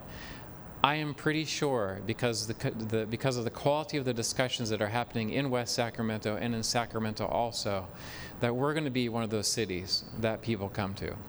And it's because we are sort of seeking out the gray area and trying to figure out how to make, um, fill up those spaces with something that's uniquely ours. And that's really important. And without city partnership, city collaboration, it could never be possible. All right, next question. So I am a friend of the Sacramento River Parkway, and I have to admit I'm a little jealous looking behind us at this uh, new parkway, well lit. Um, and you may have an- answered part of my question about public-private partnership and how this came to be. What are some other speed bumps you came into along the way, legislative, financial, and how did you overcome those? Here, here in West Sacramento? Yeah. Um, we don't, what time does this close? look, this this th- um, this has been worked on, and and probably uh, our, our friend uh, the, from the Ramos family knows this is better than anybody. But this whole property has been worked on for some time. Um, and it, it was an old d- uh, industrial area, so we had uh, cleanup issues. We had there, there we, we just had we had um, and we still have rail spurs out here. There, there's just so many issues we had, but until this kind of public-private partnership and cooperation started to happen, and we prioritized about Raley Field helped start, start that, um, kind of how it can happen. I think we tried to bite too much off and tried to do the whole thing at one time, but we just started to concentrate. Um, and we got a little lucky, to be honest with you. And uh, when Prop 1C, 1B happened and during the recession, um, we were able to go get grants that helped us fund uh, a great deal of this. There was no infrastructure here. If it was, it was built in uh, 1910 or, or earlier. Um, so we got very lucky, and we got $22 million from the state grant to really come in and do uh, all the infrastructure work you see here. So that's why we have streets, we have uh, uh, drain, uh, uh, drainage system, systems, everything is kind of pad built because we, we got that infrastructure. It was dependent on getting affordable housing in, which is why we led with affordable housing uh, over here in the Rivermark, and there's more coming in over at Gateway West. But again, th- so the Parkway, that was a result of us getting a little lucky too, and being nimble enough to say, oh, there's grant money there, let's go get it and get that built first, because we knew once these people would get here, they're going to want access. So we, that's one of the things we, we didn't want to compromise on, and we did it. I- guess it helps that the mayor lives in there too. Kind of adds a little uh, Well, it certainly vote of approval. It, it, it certainly adds a different element of neighborhood. Um, um, I don't want to say n- the what's the opposite of NIMBYism. He is a very demanding neighbor in this neighborhood, so he expects a lot. He's, um, you know, uh, I, it's it's a joke a little bit, so maybe it didn't go well, but he is he lives here, so he wants to see quality here. He can't vote on issues in this area, to be honest, um, but he knows what uh, w- w- you know. This is a burgeoning area and uh, the mayor is uh, very much a champion of urban development, core development. He's led the region in that in a lot of ways, and we're, we're, we're, we're very uh, um, happy to have him on our council and leading a lot of these issues. Um, but a lot of us, including Mayor uh, Pro Tem Sandeen, myself, um, we've been out here seeing the same vision, and I think that that, that helps. Um, that we have that collective unity on the council, seeing the same vision, and have great partners to work with. Uh, next question. Well, I, I wasn't sure what question because I have many questions, but I wanted to thank you for having this. I didn't learn about it until today, and I Uh, tried. where to, did you learn? I'm just curious. well, a friend read the, read about it in the Bee Oh, and then told me about it. Thank you. And I tried to get a few other people here. But I am very excited to be starting a project in West Sacramento, um, hoping to create a co-housing project. And uh, part of that would be in the Washington neighborhood. And I am very excited to hear about each one of you what what is happening in this area. Having lived in the Sacramento region for probably 40 years, to see this renaissance happening in this area along the river um, attests to all the, the work that you're doing. So thank you. So it's not a question, compliment. Compliment. Thank you. Hello, guys. Um, I want to introduce myself. My name is David. I work from I work with uh, Halston Corporation, which is a great company in uh, North Highlands that probably a, a lot of people don't know about. Uh, but we we provide uh, accessible systems like aluminum structures, aluminum gangways, and docks to access the river. And uh, I just wanted to let you know that our company is available for uh, uh, for design services and also uh, you know collaboration in in this challenge of providing accessibility and um, amenities to to Sacramento. And then another the, the actual question I have is uh, through my travels I've seen um, there's a lot of uh, commerce on other rivers around the United States and in, in other countries. Uh, you know, a lot of restaurants and, and events happening down on the rivers of other cities. And uh, I noticed that's something we lack here a lot. And I wondered, what are your ideas of why that is, and how can we conquer those those uh, those problems? And then the other question I have, which uh, was kind of about uh, thinking about the levees as a public uh, pub, public amenity and a public right of way. How would a private developer or a private party with an idea, an entrepreneur, uh, gain access to the river through a public right of way, such as a levee or uh, the parkway over there? So let's start with the part one first about the amenities on the river, uh, entertainment, dining, and then part two, the private access to the levees. So let's start with part one. I would love to answer your question because it's something that I've thought about a lot. It's like, what the heck, Sacramento? Why why are we so late to this game? Why have why is it 2016 and now we're saying, "Oh, we've got some really nice rivers here. We should look at them. We should have restaurants on them." I mean, it's just blown my mind. So, what, the thing that I have thought about is that it's it, and this I'm going to show my nerd side, but historically, when we were created, this city flooded both sides. They flooded. You could apparently, um, you could actually, and then they would have drought, and then you could walk across the Sacramento River. It was so dry at some times. I mean, there was just, it was one extreme or the other. And so our citi- our and our what do you call it? Our well, the old our fathers, forefathers, were afraid of the river, and it was something that you had to protect yourself from. And the other part of it is that we looked at it as a it was I five of the day. It was a it was a transportation corridor. So you put all of your industry, your your uh, plating shops, your manufactured gas plants, any any kind of industry, you put them right smack next to the river.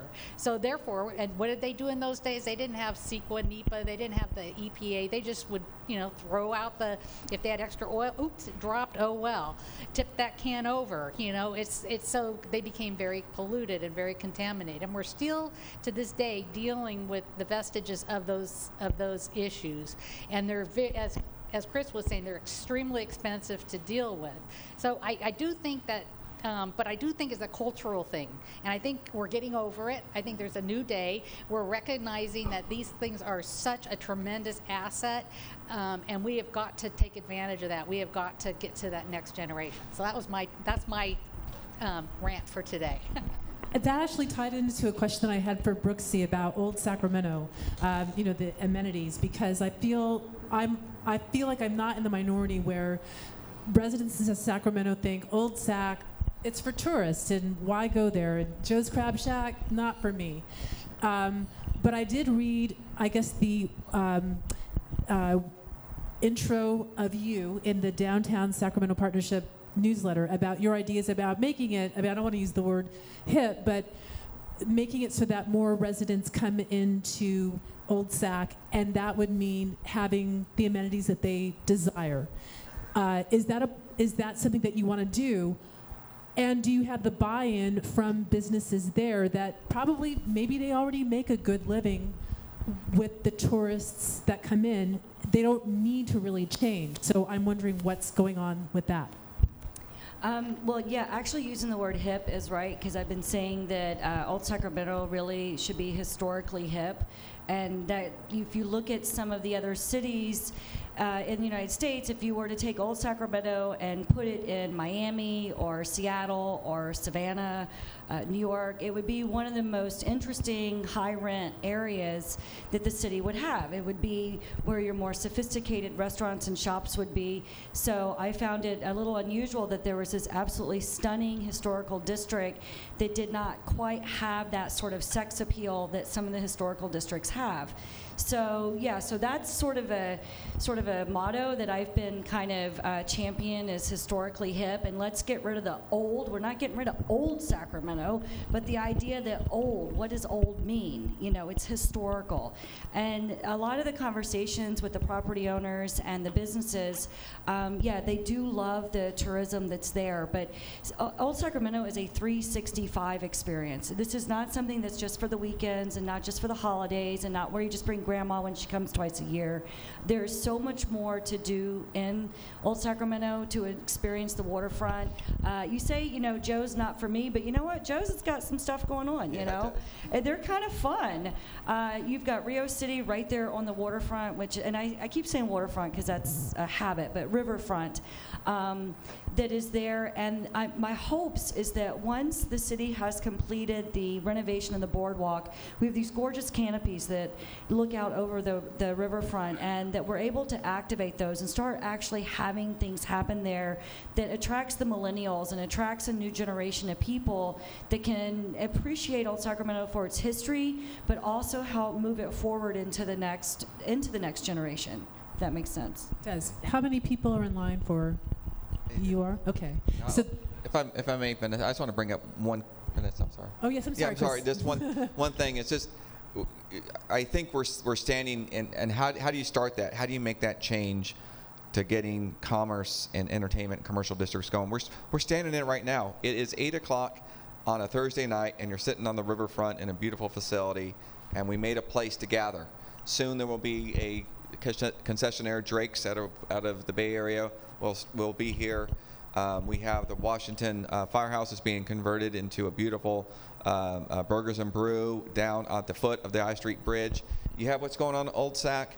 You have the biggest game changer the region has seen in, in Golden One Center opening up in less than a, couple of weeks. Um, it's it you know I, I think part of it and, and Steve and I were actually laughing about this a couple of months ago because I think the Sac Bee editorial board kind of opined on the fact where where's our riverfront development? It's happening. It's hard not to describe. It's happening. It's starting. The spark has been lit. You guys are standing at one of them.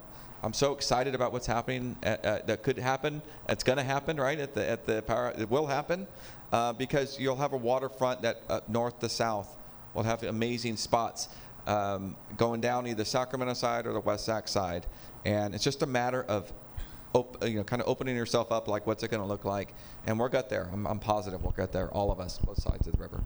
And then, uh, just timeline, we'll go for part two of your question, one more, and then raffle. I got the raffle. Uh, Ashley Scott, if you can bring the, oh, two more? Okay. Panelists, is that all right? Just checking. Okay, so part B, two more questions, raffle, prize, drawing. So part, part B, can you re- refresh our memory again? I apologize. Uh, part two was uh, would how how would a second uh, or how would a, a private developer gain access to or an entrepreneur gain access to the river? I mean, like on the river. So, so for the podcast, So when you're sitting when you're when you're sitting on the river, you can actually see your reflection or the reflection of the city. I mean, this is great. I love this, but you're not on the water. So I'm talking about how do you how does someone with an idea of of development get access to the water without owning a beautiful huge property? That's what I'm asking. Or or what is the regulatory uh, you know reason that you can't have that access? I, I'm going to ask you a question in, in terms to that. Are you referring to something along the lines of maybe having a barge business? Mm. Because those are ways that other cities have done that, um, whether it be floating restaurants, floating lounges, even having pools that are created that float out. In New York, they did it out in the East River for a while. Um, many cities have done that where they have gone through, and I will tell you, sometimes there's like 25 city and state agencies to go through, so it's not a simple process. Uh, welcome to politics in the world of uh, regulations. Luckily, But- we're a little smaller, so we don't have that many. well, it, it, it, it can get complicated, but um, there's been a lot of very, very profitable businesses um, that are created on barges. And that is something that I know within Old Sacramento, I would love to see starting next summer is like some barge concert series, um, floating lounges that give you an experience. Yeah, they do. They have them in many cities. So, and I've worked on several redevelopment projects. Memphis and Fort Lauderdale and a few others where I've been a part of the riverfront activation. And that's been one of the things that was the easiest to get done when you're talking about physically being on the water. Rachel, Chris, is that in one or two words doable? Yes, um, you could talk to the guy behind you. You can talk to Stephen over here. They are looking for young, uh, visionary entrepreneurs who will help them uh, enhance their property and their projects. That's how you do And it. you That can have an call me appetite- too. Old Sacramento would love to have your barge. I I would go. that have an appetite for dealing, going through 29, count them, 29 agencies. We'll But- help you with that. But being the lawyer that I am, let me add the regulatory problem you have. Um, the state, the state owns, the, the state owns the river and holds it in trust for the people of the state of California. So there are a number of regulatory hurdles to doing what you're talking about. There are so many state agencies to go through, but it starts with getting a lease from the State Lands Commission in order to have a barge on the river and have the, have the gangway between the barge and the and the river or and the river bank, and then California is California. We're a very heavily regulated state, and there are a large number of agencies that you need to get approval from, such as the Central Valley Flood Protection Board and Fish and Wildlife, and who knows how many there are. It's it's. I don't say this to be negative. I would love to see a lot more on the river, but it is regulatorily very difficult to do. So it's difficult but not impossible. You have to have a cast iron will. Yes, you do. Okay. And I actually have a question. So being n- new to here with some of these regulations, does that actually, is that for more of a long-term permanent operation? Or if you were to do a temporary installation, which I know in most places has a lot less regulations, where you could say do a three-month seasonal uh, temporary installation where you would not have to go through quite so much? I think you'd probably have to go through so much, but it would be easier to get, especially if you're not going to be in the river during the potential flood months. It's good to know. All right. Next question.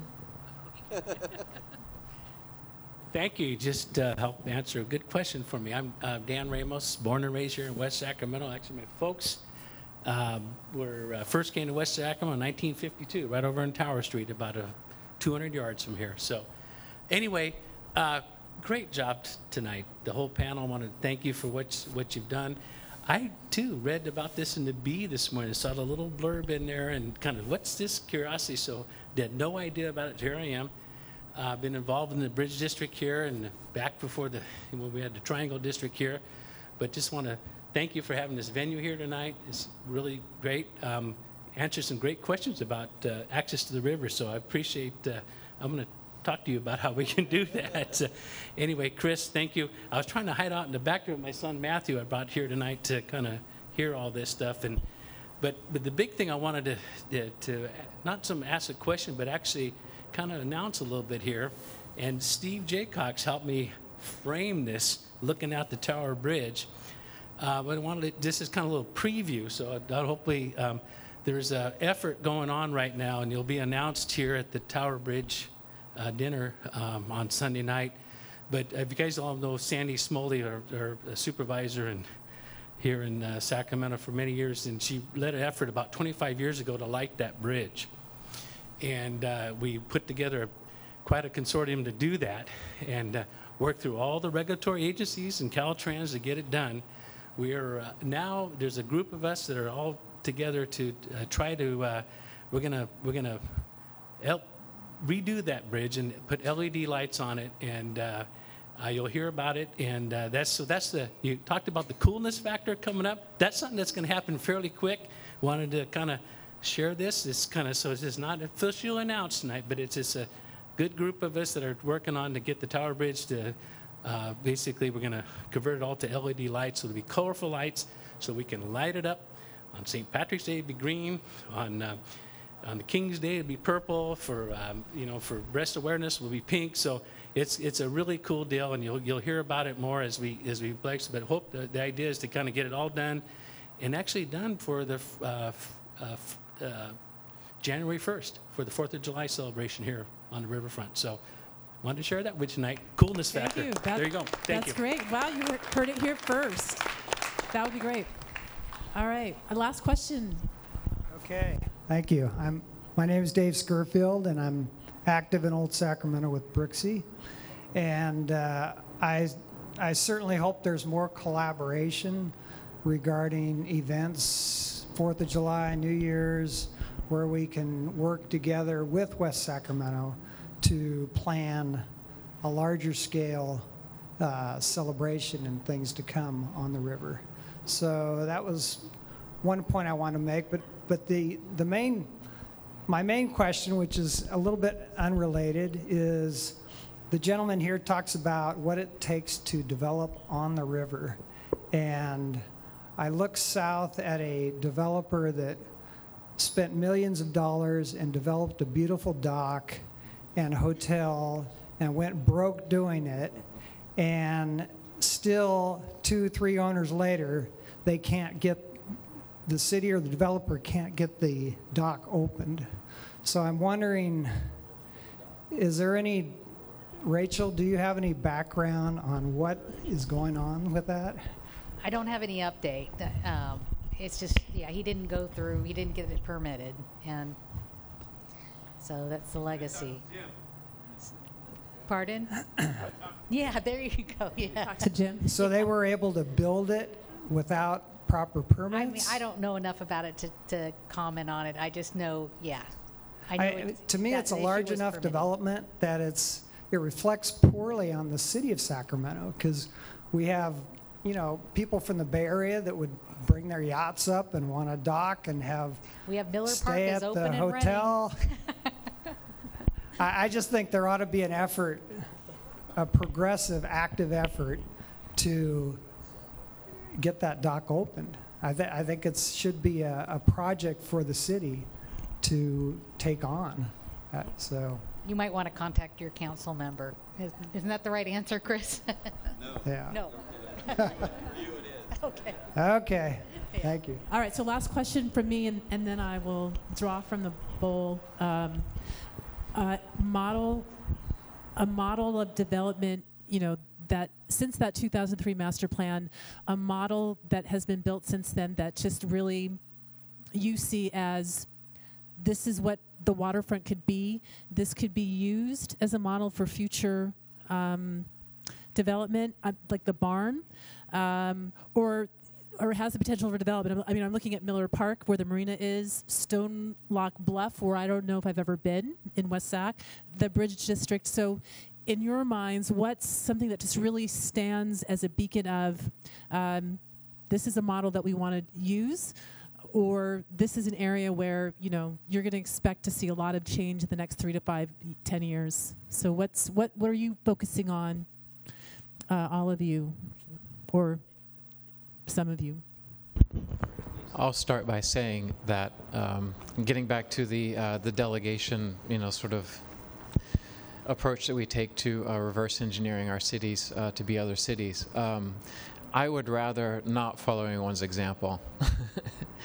I would rather uh, continue this. Um, it's funny because the identity question, which I mentioned at the outset, um, it's funny that a lot of people who were involved in that conversation that's been going on, you know, really since the downturn of the recession, I guess, you know, we had time to think about it again. Um, a lot of people, I think, were approaching it as though, okay, we're going to solve this once and for all. And it really wasn't about that. It was really about the development of criteria, a kind of loose criteria against which a, a lot of decisions could be judged against. And I think we sort of have that in collective consciousness, consciousness now. I think we have this sort of sense of like, okay, we have a sense of where our values are, and we're going to start making decisions that answer to those values. And so I'm, I would never offer up an example of what someone has done in another place uh, to be something that we should uh, model our behavior after. I think we should uh, seek always to be self-defining. And this was uh, sort of a very small gesture in that direction, um, but hopefully it proves out that um, it can, the result can be rewarding. Um, hmm, I promised my boss I wouldn't get too political tonight, so to stay in my lane a little bit. But I'll say, although I completely agree with you on what you're saying about using other models, I think there are other cities who made regulations easier for things to happen, who green lighted things, who got uh, docks that are ready to be used, waived whatever paperwork didn't get filed or whatever didn't happen and let things start to be activated. There's a lot of things that are ready, willing, and able to happen right now. Don't cost any money to, to build. They just simply need someone to say it's okay to use it. And the same thing goes with our boardwalk and what we're doing. There's a lot of money that's going to be pumped into fixing the boardwalk, and I think more more thought should be put into why is this not the centerpiece of this riverfront plan? So if you're going to start with the riverfront and there's going to be millions spent on a waterfront in Old Sacramento, take a little bit more time and let that be your centerpiece where you spread north and south from because it is the historical beginning points of it. So for me, that's where my focuses would be and would be looking at other cities, not to implement what they did. I completely agree with you on that, but maybe look at how they got it done, um, got it funded, and got around some of the uh, challenges with what the government puts in place in order to do things. Rachel, I'm just wondering with the arena about to open and and done and a new mayor coming in who I guess has said waterfront is a purpose, you know, waterfront is a priority. Do you think in your job you will be having more uh, stuff coming across your desk involving waterfront development growth? Is that the next now that the arena's done, waterfront? Yeah, the river, the river will definitely Riverfront. be a focus of, um, and, and I, I really hope we're going to focus on it and not turn our attention away and just keep at it because a lot of these things, I think you've heard 29 agencies, it, it takes a lot of time and will and perseverance. I mean, we just, um, we started working on getting a boundary line agreement with uh, the, the state it was i think it was um, right about when the economy started to crash and we just got it executed this summer so it, these things take a long time and you just have to keep at it consistently and just chip away. I mean harry was saying kind of facetiously about the powerhouse science center and the obstacles that they had to remove but it's just you just keep at it and it's like okay we got that one. And i, I remember working with a staff person um, on the project in those days, and I have to say it's it's it is my pet project. It's my favorite project so, um, but she developed a list, and we called it the hurdle list, and it was the issues we had to overcome and, and jump over. And so, just one by one, we'd check them off, and we'd feel so happy about it. And so, that's the kind of dedication that you, you the riverfront is going to need to make it happen.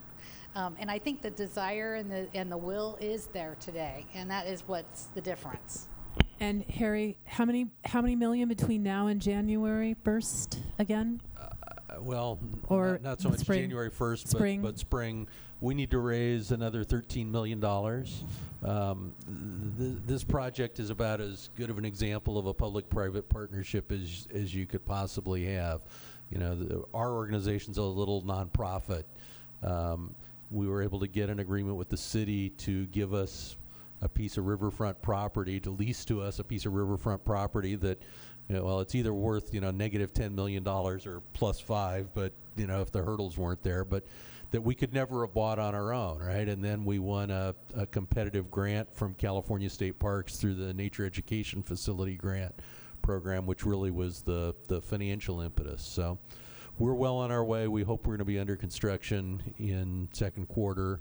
Um, you know, the mayor-elect has, has been clear, this is, you know, the riverfront's a priority, and if you want to look at projects on the east side of the river that can get done this decade, there's one, right? The, not counting the boardwalk, you know, there's the Powerhouse Science Center.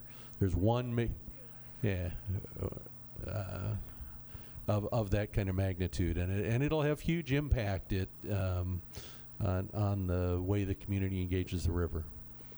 Well, good luck to all of you in getting your respective projects and future development done. I, I think we all are very interested in what you'll be doing, and we would love to use them. And um, thank you.